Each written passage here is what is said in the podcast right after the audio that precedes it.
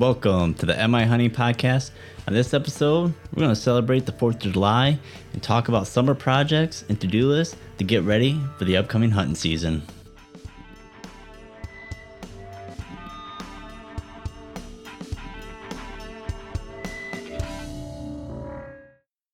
All right, welcome to the MI Hunting Podcast. And yes, happy 4th of July weekend, everyone. Hope everyone's having a fun and safe holiday. I don't know. This for this year, it this 4th of July feels like it's needed. It feels like I don't know, with everything that's going going on, really the past couple years and this year as well, things have just I don't know. It's been tough, you know, throughout the country and having this 4th of July weekend really feels like a good way to kind of recenter and you know, kind of get back to bases of I don't know. Like I'm going on a bit of a tangent here already, but it's nice to be able to reflect on some good things and things to look forward to with this holiday weekend. I'll just say that. So with this episode, again, it's I mean it's been a while since I've recorded an episode. Uh, it's been a crazy month. June was a very very busy time. Uh, there was a lot of times where I wanted to sit down and do a recording, and it felt like I just didn't have the time for it. Uh, I mean, I've, I've been able to get out and do a lot of things in the outdoors, and but just to be able to actually sit down and document it, and you know, have have something that felt like it was worth talking about, uh, it just never really seemed to come together. So, for this first episode for the month of July, you know, just kind of go over how or what what has been going on the month of June. Uh, you know, did get a lot of projects done, uh, but I do feel like I'm behind the eight ball a little bit on things that I need to get done yet to get ready for hunting season, really. So, I mean, really, just to go back to the first of the month there. Uh, I mean, I, you know, I did go to the Total Archery Challenge that was held at Crystal Mountain Resort you know that was an absolute blast. You know i i had a feeling it was going to be good.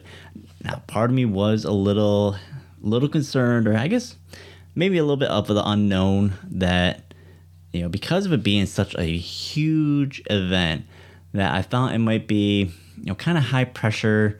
You know that maybe it was like a really like, fast pace and that you felt like you're pressured to hurry up and i don't know. Maybe it was as if it don't feel very structured where you couldn't just kind of hang out relax that was not the case at all.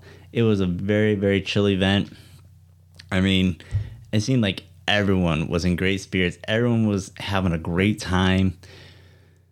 I mean, even even when things went bad in regards to sometimes some of the shuttles were taking a while, or you know, people were losing or breaking arrows, or you know, getting stuck in the swamp and stuff like that. I mean, it was everyone was having just a good time. Um, regardless of the situation, really, which is great. And that's what I was hoping for. So, you know, I really don't think I'm gonna miss out on a Total Archer Challenge again because it is an absolute blast. It's great to meet people, talk to people. Met met a lot of great people from different parts of the country, different parts of the state. You know, there's plenty of vendors there. You know, got to meet up with uh, a couple I was pretty excited about which I'll get into some of those products that uh, that I'm going to kind of promote here on this episode, uh, just because I've you know switched over to them and I'm really liking how they're performing. Well, we'll get to that a little bit later. But yeah, I got to meet up with a couple of people. You know, got to meet meet up with Chris Queen, uh, host of Trekking Outdoors. Got to meet up with him, chat with him a bit. You know, he's such a great guy. He's always fun to really talk to. He was uh, basically meeting up with uh, a winner of a contest that he had uh, done with uh, Vantage Point Archery. Uh, he partnered up with them and they're doing a hunt giveaway. And the winner of that hunt got to come and shoot the Total Archery Challenge with them. So they did some documentation of that as well. So it's cool to meet up with Chris and then meet the team um, that's partnered up with him at Vantage Point Archery got to talk with them quite a bit. And they're actually, I guess I'll get into it now. They are the company that I'm going to go with for my basically my broadhead setups, probably from here on out. Uh, you know, basically they have the probably the largest selection of fixed blade broadheads uh, on the market.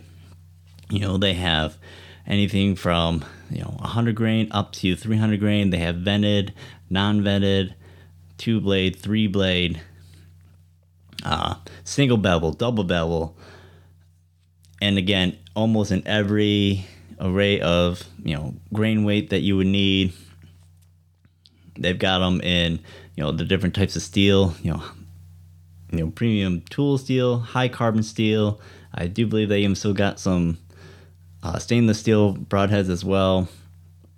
Don't quote me on that because that's one thing I haven't really looked into because I uh, I'm focusing on that high carbon steel because um, I want something that's really tough and is going to hold a good edge. So that's what I'm going with. They have different, you know, essentially different size cutting diameters, which again I'll dive into that a little bit with my arrow setup that I've I've tweaked it again a little bit this year, but I've I'm pretty sure I've got the best arrow setup um, for my bow setup uh, that I could possibly get. So we'll get into that. But yeah, that's a great crew with Vantage Point Archery. Again, if you're looking for broadheads, uh, and if you're really, um, you know, really set on shooting a different or a certain style, go check them out because they're going to have more than likely what you're looking for. Then what else? Been doing quite a bit of work down at the farm. Uh, you know, end of or middle to end of May, I did get basically my summer slash cover crop or summer food plot slash cover crop planted. Now, uh, it's doing all right. I mean, in the top field uh, down the property, uh, it's doing pretty good. The buckwheat is coming up quite a bit. The clover's coming in. Some of that sorghum is showing up as well. Some of the sun hemp that I planted in that top field, I don't really see that coming up all that well. Unfortunately, though, too, down the farm, they're doing some work around the pond and building up the roadway because uh, it always got really muddy and really hard to you know get down through it. So they're doing some work there. Had a bulldozer there, moving some ground around. So I think that might have disturbed that uh, ground enough to where some of that stuff that I planted, um, you know, where the trailhead is, is gotten beat up a little bit. So, but the buckwheat is doing really good. Now, again, for that, typically what I would do is let that grow up for another about four weeks or so and then terminate that. But I was informed that the that there's going to be someone probably looking to plant corn on that top field next year. So it sounds like they're wanting to put some rye in this fall. So more than likely, I'm not going to be planting anything in that top field like I had planned, which I guess isn't necessarily a bad thing because the price of seed and fertilizer and everything like that has gotten kind of starting to get a lot of, a little out of control, uh, especially that fertilizer. So, you know, the fact that I'm not going to be planting as much as I anticipated, uh, I guess my bank account is going to thank me for that. Uh, but we'll just have to see, you know, if that fall stuff stays up or if they do plant that rye, you know, that's going to be basically a food plot for me as well, anyways. Uh, and if they don't, then the buckwheat and the clover and the sorghum and everything like that that I have planted, uh, it will start to seed out, and that, you know, at least that buckwheat and the sorghum will seed out. Clover will be there, and you can never go wrong with clover. So, down in the bottom field, well, I kind of like what I talked about a little bit. We've got some, well, we got weeds and grasses growing in now, part of it is because of the lowland area. It's basically down on the lower portion of the farm. It's very wet soil, kind of doesn't have very good drainage. So we do have that horsetail. Again, that's something that's probably not going to be taken care of with glyphosate. So I am going to have to use a little bit more heavy duty herbicide. Again, I don't know if I'm going to use that heavier herbicide this year because I'm probably going to use some 2,4-D and that can actually stay in the ground for a while. So I might just try to kind of choke out that weed this year and then try to really attack it next year, uh, next spring, really, to make sure it doesn't come up. But I do have some big time grass coming in and parts where I guess really the seeds didn't really uh, take all that well, I guess. It kind of seems that way, or that they've kind of gotten uh, overtaken by that grass. Now that grass is, I'm assuming, is coming up because of having tilled that bottom field a little bit last year. I broke up that ground, you know, kind of circulated those potential seeds, and now this grass is coming up that you know basically kind of I missed it when I initially sprayed, and then it started coming up after that when I planted. So, but with that, it's not going to be a total loss because it, it is going to grow in, and it basically kind of well, I'll be able to spray it when I plant here in August with the next seed that I'm going to be planting. Now, since we're on to talking about the food plots and everything like that, I am actually going to go with a new company for my fall seed blend. You know, I talked about how I've been you know, playing around with doing my own blends. But part of the downfall of me doing that was, you know, I had the idea of exactly what types of plants I wanted, but to be able to get the ratio of the correct amount of seed to have proper coverage on, you know, per acre essentially, I was more or less kind of guesstimating or estimating or you know just kind of going by what it felt like what should have been the correct you know amount per acre of each different type of seed. You know last year it turned out it worked out pretty good but that's that part of it really stressed me out to try to get that ratio and you know the correct coverage. So you know catching up on some of the podcasts i listened to you know, I was listening to the Habitat podcast. You know, that's another uh, Michigan podcast, and you know, Jared, who is the host there, partnered up with a gentleman down and came up with their own seed blend. So, and I hope to uh, get, uh, you know, either Jared, the host of the podcast, or Albert, who is his partner, to come on the show because uh, I'm very excited about that blend. They basically are doing exactly what I was trying to do, but they're they're just doing it better. You know, they came up with a very um, you know thought out blend of making sure that you get certain plants that work together well, plants that help build up the soil, help improve soil, and also that are going to be benefited from deer and wildlife. And then they basically create a two step program quite similar to what I'm trying to do here, where they have a blend that's going to basically get you ready for your fall fall you know planting and then they have a fall planting that's going to turn around and work well with that spring planting so it's basically a one-two punch to try to get the you know best combination of building soil and having good you know food for wildlife so i'm very excited about that again hopefully here in the next couple weeks, I'll be able to get one of them on to talk about that seed blend. All right, so so yeah, so that planning will be coming up here, uh, probably right around the first week of August. That's typically what I like to you know shoot for. It worked pretty good the past couple years of that time frame. Now it can be a week early or it can be a week late. It really just depends on. Hopefully, there's a good uh, timing for a good down, you know, down downpour of rain somewhere in the forecast during that basically two week window. I like to shoot right for that August 1st time frame. If it's a few days prior, a few days after, that's fine. But it seems to really give the you know the plants, especially those brassicas, just the right amount of time to get develop, create nice big bulbs on them. Because last year it worked out almost is probably the best food plot that I've done since I started it. And I basically had some remains of bulbs from the brassicas. Even after the snow melt, you know, I thought that they were kind of kind of sit in the sit in the field and rot. But basically, when I came back a couple weeks later, it looks like all the wildlife had cleaned up all the remaining bulbs that were either partially eaten or had been missed. Um, so they basically cleared the table uh, when I went to go go and prep the ground for the spring blend. So basically, I'm going to do it the same as I usually do. I'm going to have my seed, any fertilizer, which I'm still unfortunately waiting on my soil sample results. What I called over to Ward Labs, who does, you know, basically they do an array of different soil samples. I did their soil health assessment. Uh, so this is basically going to tell me a lot more than just my NP and K. It's going to break down a lot more of the minerals and basically give me a good breakdown of how the soil is looking overall. But hopefully, I get those results in in time so I can make sure I have any fertilizer uh, that I'm needing, or if I need to supplement with any like lime or anything like that. I shouldn't need it because uh, the pH has been right in the right window, but you never know from year to year.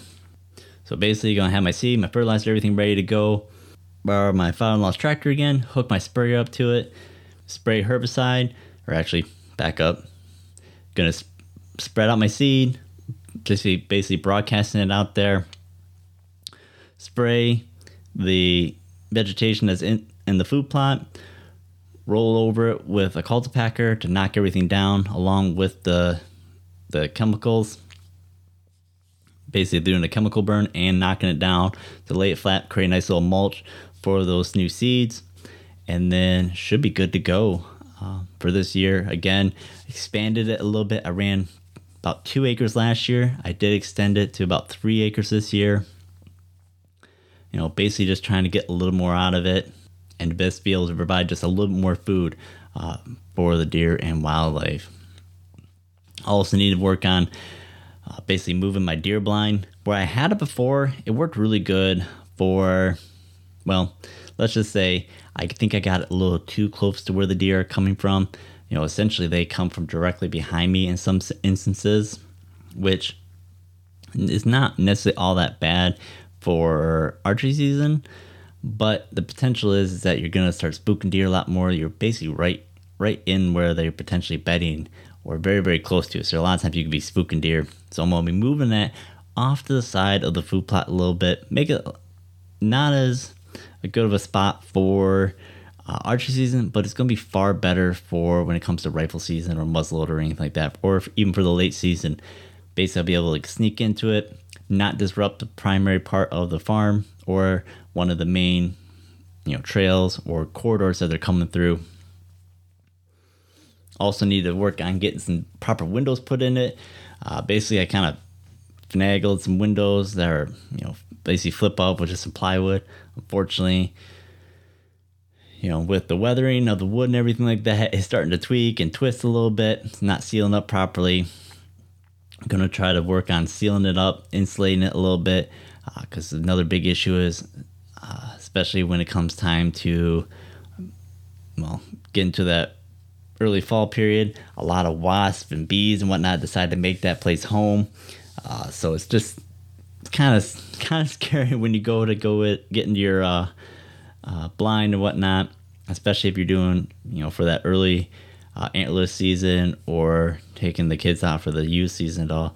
When you open that blind up and you're surrounded by wasps or bees, so gonna work on sealing that up a little bit, moving to a better location. So that's another project that needs to get done. Also worked on quite a bit of doing some cutting and remo- removing of invasives. Basically, the entire length of my food plot. Cut back about 10 yards of the overgrown brush and uh, you know trees and invasives that were starting to encroach onto the field. So cut that back, set that back quite a bit. Basically doing what would be considered edge feathering. So basically going to taper off a little bit from the hardwood line to where the field edge is and just have a little bit of in between. So there's going to be some grasses, weeds, some small brush and whatnot that's going to slowly start to regen and grow back in there. Just kind of give it a nice little taper. You know, the idea with that is to basically not let the, you know, wood line encroach into the field, but also creates that nice edge that deer are going to feel comfortable being in there. So they might step out of the thicker, you know, thicker woods, step a little bit more into that field edge because they feel a little bit secure because that that regen and whatnot growing up, they might still feel secure in there before they actually step out in the main part of the field. So you can see them step into that. You can see them traveling through there when that soft edge. Of course, deer are creatures of edge. So if you create a nice edge for them, they're going to travel back and forth along that. Now, let's get into basically getting stuff set up for archery season. You know, going bow season. You know, I I put a lot of time and effort into you know preparing for archery season. Um, you know, it's just it's a, I don't know. I find archery season a little bit more fun. Um, and you know, primarily too because you get out there, get in the woods a little bit sooner than if you had to wait for rifle season. So, getting ready for that. Like I said, I changed up my my arrow setup. You know, I'm still have the same arrows. I'm still shooting the gold tip airstrikes. I really like those arrows. They're very very tough. I mean, even during the Total Archer Challenge, I shot into well, I had a couple bad shots, and uh, one I overshot the target. It it landed into a log behind the target. Was able to dig that arrow out. Was able to shoot the whole rest of the day with it, um, and even down to the next day. Another time, I basically aimed a little bit too far to the left or right. End up putting the arrow right through basically a one inch, you know, sapling essentially. Split it right in half, drove the arrow all the way to the fletchings. Was able to use a knife, pry, you know, that split in the tree a little bit, slide my arrow out. Again, no damage to the arrow. Um, you know, basically, they part of it is because they have aluminum collars both on the on the front of the arrow as well as the back of the arrow, and that I think helps quite a bit of making sure that that integrity around the insert and your nock uh, is stronger than than if you didn't have it. So, and again, I'm just a really big fan of those arrows. They're kind of a premium arrow, so usually I don't have to worry about the straightness of them. You, you do a spin test, pretty much every one of them are spinning perfectly. I haven't even done a spin test on one and saw one that you know had a wobble to it. You know, these are very good arrows. But the other thing is too, during that during the Total Archer Challenge, you know, I had set up the arrows the heaviest I've ever had them. You know, basically I've got a total arrow weight. It was 636 or 635 uh, grain weight, and I you know it wouldn't be so bad either. But I have a 27 and a half inch draw, so I don't have a lot of draw length to have a lot of power within my bow. So even my bow now is already a little bit shooting a little bit more inefficiently because I'm not allowing that full length of the cam to work for me. So by having that such a heavy arrow, you know, basically when I resighted in with this new heavy arrow, you know, I basically couldn't have gone any heavier and have a sight tape that worked for my dial sight. You know, they basically just, you know, I was at the end of what they have available for sight tapes.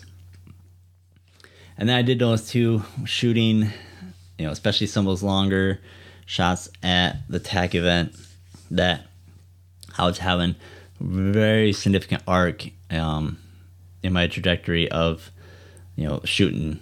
You know, there's a lot of times where I was clipping overhead branches when other guys were just zipping underneath of them, and then so I kind of took that in consideration, thinking that maybe I should light it up, lighten up my arrow, but you know, I thought maybe you know I'm just gonna leave it well enough alone.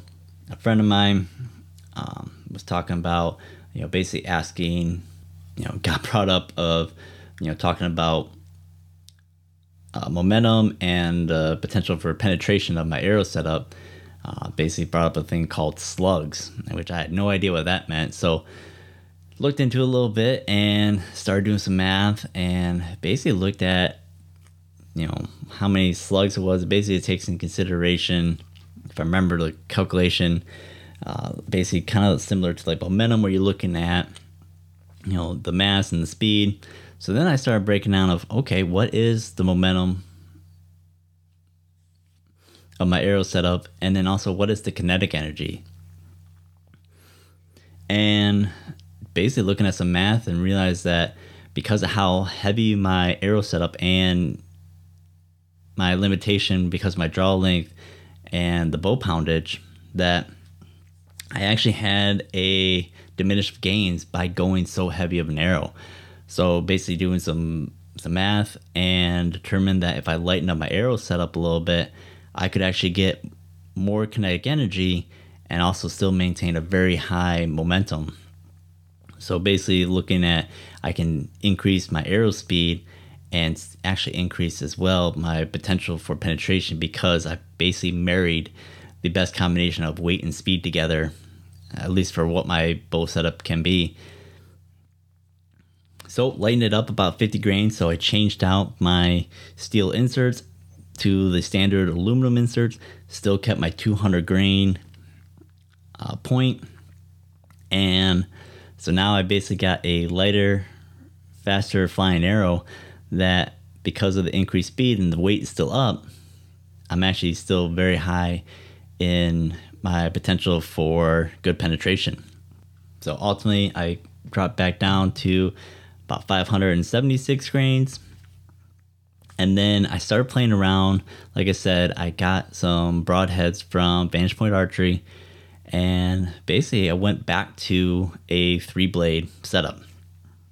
You know, two blade uh, with the uh, Magnus broadheads I used last year. I liked them. They, you know, certainly with that two blade setup is, you know, it's kind of one of the ideal things if you're looking for penetration. But they are kind of tricky to sharpen, you know, especially if you haven't really done it before. So I kind of want to make things simple again. I went back to a three blade, which is much easier to sharpen. And then I actually, like I said, I went very heavy with the broadhead. It's 200 grain broadhead and I wanted to basically just kind of push the limit. So I got the wider cut uh, three blade that they offered. So was, instead of you know typically what you see is like an inch and an eighth or an inch and a sixteenth uh, cutting diameter, this is an inch and a quarter. So it's a very large uh, fixed blade. Um, all things considered. So I put it on my current setup, and actually I might have you know kind of touched base on this a little bit where I had to change out basically my fletchings. The fletchings I had with my two blade setup, there basically wasn't enough resistance to help control the arrow. There's basically more uh, of a sail on the front of the arrow than I did have on the back. So I had some flight issues. Increased, uh, basically went to a much larger band configuration that that corrected it and that's why I ended up shooting for TAC. I basically used that larger fletching, and you know, of course, with field points during the 3D shoot, uh, flew just fine. Then I wanted to look at uh, going to a, a little bit smaller cutting diameter for the fixed blade. So I did go down to their smaller inch and an eighth cut, and with that, I was able to lower back down the size on my fletchings as, as well again. So I went with a little bit lighter fletching to give me just a little bit more clearance around my cables and also gave me a little bit better front of center because of those fletchings being just a little bit lighter. And also having those smaller fletchings did quiet down the arrows a little bit because they're not, you know, cutting through the air as much, not making as much noise.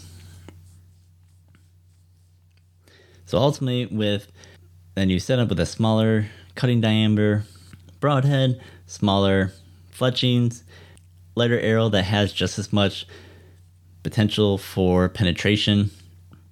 I'm pretty sure that's about the best arrow setup I could possibly get.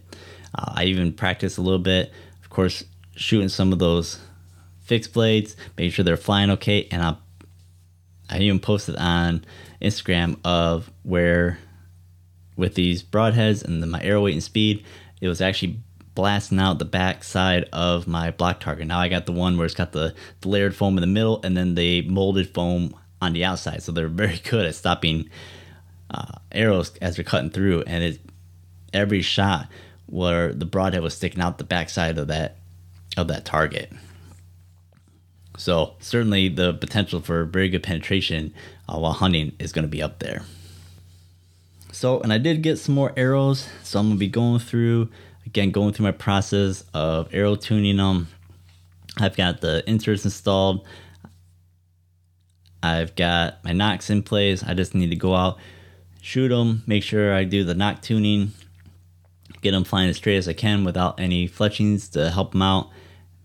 Glue on my fletchings, and then I'm good to go with another half dozen arrows ready to go for hunting season what else are we doing? So the next thing is really starting to get out and get my cameras in place. So I just put my cameras out down on the farm. There's a couple spots that I've scouted on public land that I've talked about before where you know, a little bit of me likes the kind of the unknown of not putting cameras out on state land. But I don't know. This year, I want the advantage of kind of knowing what's out there in some of these spots I want to hunt. So I am going to put some cameras out. Again, I'm always kind of hesitant because you always hear, you know, people that get trail cameras stolen. So I bought some really cheap ones. So if they kind of go missing, it's not a total loss for me. But I'm gonna put some cameras out in some of the spots. There are a couple new spots as well that I want to try scouting. Uh, there's one I'm really excited to get into. You know, basically just been kind of watching some videos, and Dan Infalt was talking about uh, what he calls oxbows or oxbows, where it's basically like little peninsulas or little islands uh, along waterways and whatnot, where it's just kind of like an isolated um, like outcropping, and he said a lot of times you'll find you know a lot of you know bucks or you know deer will be bedded in those areas. I found a couple areas uh, near the places where I hunt that look like they're prime for deer to be bedding in them. You know, basically it's right next to the river. It's got some thick cover, and then not too far away are some uh, crop fields. I don't know exactly what they've got growing in it this year. I gotta go, go kind of drive around and see what, exactly what's in them. But there's ag fields nearby. So the idea is hopefully to be able to scout that out, put some cameras in some of the main trails or some of those areas that look like deer might be bedding, and let them soak for a couple months uh, to see what's going on. But I'm really hopeful that this spot has some deer in it. Uh, hopefully, some good bucks in the in the area, and be able to uh, essentially kind of catch them in transition or catch them coming back. So the idea will be to you know set up in between where I think they're bedding or where they you know where I've determined that they're bedding based on scouting or think they're bedding anyways. I guess I should say, and then where I'm pretty sure they're going to head to those ag fields for feeding. Now, again, of course, I'm going to be looking for hopefully find some potential uh, like oak trees or fruit trees or something that's you know or some other fruit source that could be browsing on on the way to those big ag fields. I can try to capitalize on those as well. But I'm gonna hopefully check that out here, uh, hopefully within the next couple weeks, and try to capitalize on you know maybe potentially catching deer coming from bedding to their food source in the evening, or even maybe look at grabbing the boat or the canoe or something and then you know basically cross the river and catch these deer uh, coming back to their bedding um, in the morning. So ideally, I'd like to be able to cut them off before they get to their bedding. Uh, but we'll kind of have to see if I can pull that off or whatnot based on the scouting and you know access to be able to get the boat in and stuff like that. But that's another thing that I'm gonna get again get kind of aggressive with to try to you know make it happen to where I get a you know a good buck on public land this year. I can't, again, came close last year a few times, and I'm just trying to step my game up just a little bit more to be able to pull it off. And then also just got a email saying that I was successful to, or I did draw a tag for South Dakota again. So I'm pretty excited about that. Now, unfortunately, my buddy who also put in for it, you know, he hadn't gotten an email yet, so I'm I'm fingers crossed that he has also drawn a tag because um, I would really hate for him to not draw one this year because last year when he came out he had he was unsuccessful as well. Um, so I'd hate for it to be two years in a row that you know he he said he still wants to come out, but I would love for him to be able to you know hunt as well and not just you know to kind of tag along with that. So hopefully he gets notification. Technically they weren't supposed to announce it until the fifth anyways. So hopefully he just hasn't gotten his email yet and that he does draw. Um, that way we can both kind of uh, do the hunt together and you know kind of you know take turns essentially. So got that going on, and then I don't know. I mean, like I said, it's been just a busy few weeks, and you know honestly looking forward. You know we don't have too much longer until until it's hunt season again. So you know, certainly trying not to procrastinate, try not to lose track of time uh, because it's going to be here before we know it. And, you know, it's, I don't know.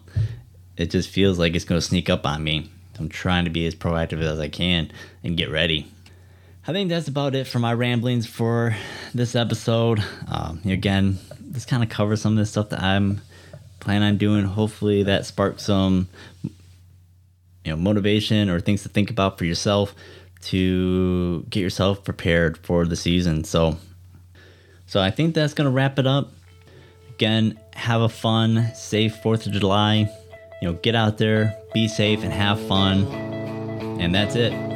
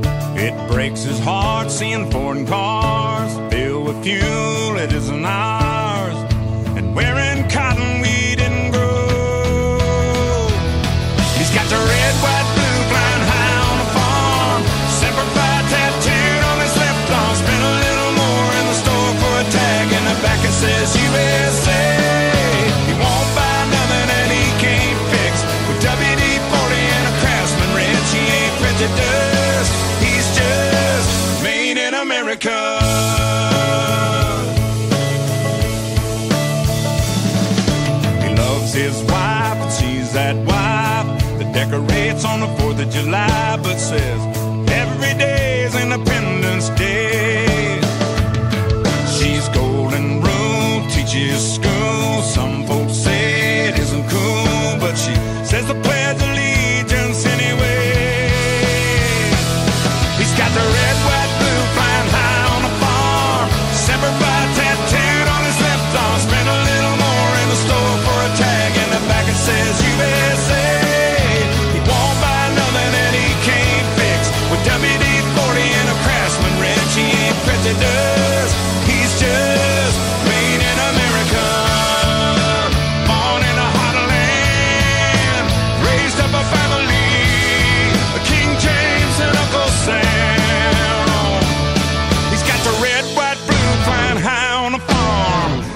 five tattooed on his left arm. Spent a little more in the store for a tag, the back says USA. Won't buy nothing that he can't fix with WD-40 and a Craftsman wrench. He ain't. He's just made in America.